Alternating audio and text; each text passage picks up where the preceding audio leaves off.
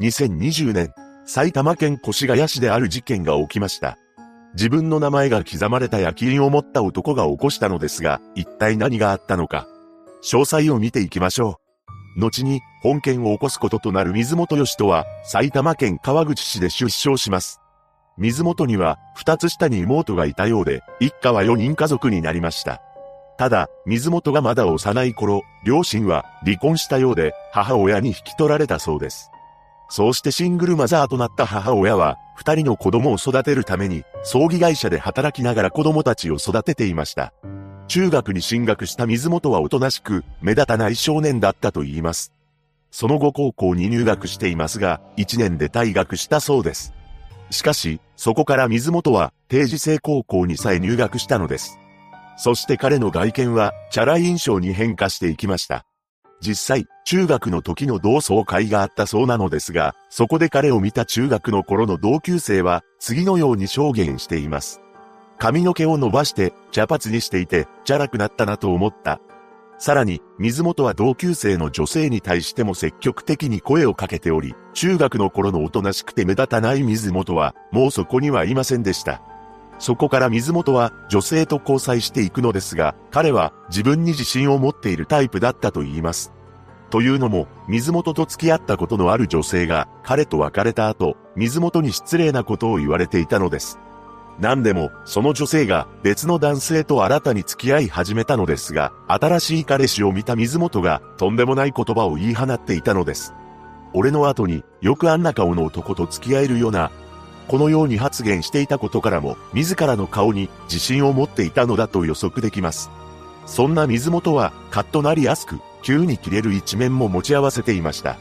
ただ、それからも女性と交際しており、24歳の頃に結婚しています。これは2009年6月のことだったようで、その後、3人の子宝にも恵まれているのです。そして水元は自身の Facebook に子供と仲良く過ごす様子の写真を公開しており、小煩悩な父親をアピールしています。ただ、ラーメン屋や建築関係など、仕事を転々としていたようで、妻もパートに出るなど家計を支えていました。そんな中、本件を起こす7年前の2013年頃から、ある職場で働き始めます。その職場とは、携帯電話を取り扱うドコモショップでした。水本は事件を起こすまで同じ職場で働くことになるのですが、そのうち一人目の妻とは離婚したようです。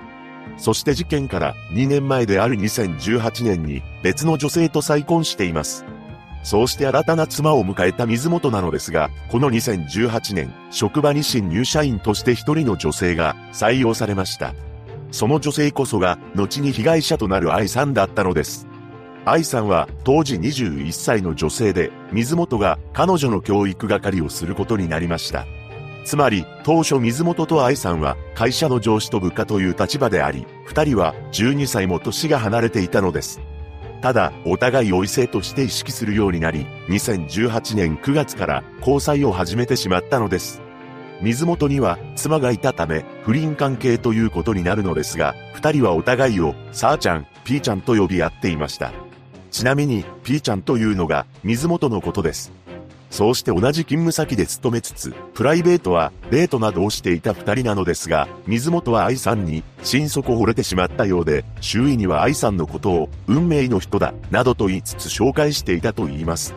その後、水本は転勤により千葉県に引っ越したのですが、妻に愛さんとの関係がバレてしまいます。そして交際から約2年後の2020年7月、水本の妻が二人に対し慰謝料を請求したそうです。これにより愛さんは交際を解消します。と、水元に連絡を入れ、二人は破局することになりました。とはいえ、愛さんには他に気になる人もいたようで、もともと別れを考えていたのかもしれません。実際、翌月の8月11日に、水元に他に好きな人ができた、とも告げていたそうなのです。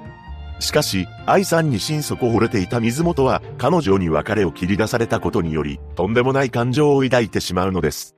なんと、愛さんが他の男のものになるくらいなら手にかけてしまおう、などと考え始めたというのです。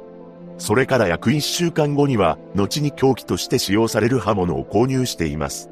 そして愛さんを縛ろうと考えたのか、ロープなども買い揃えました。さらに水元は恐ろしいものを発注したのです。それは、水元の名前が刻まれている焼き印でした。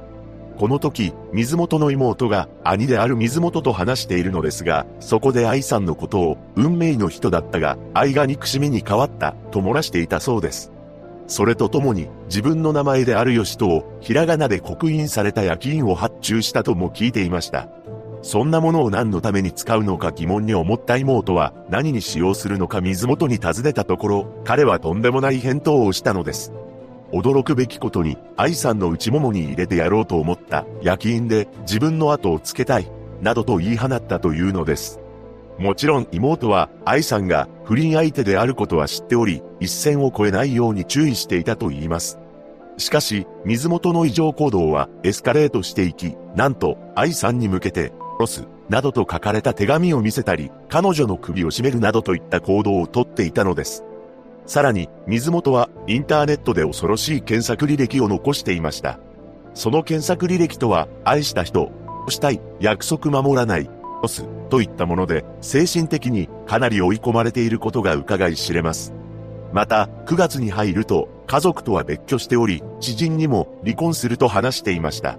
そして新たに 1DK のマンションを借りています。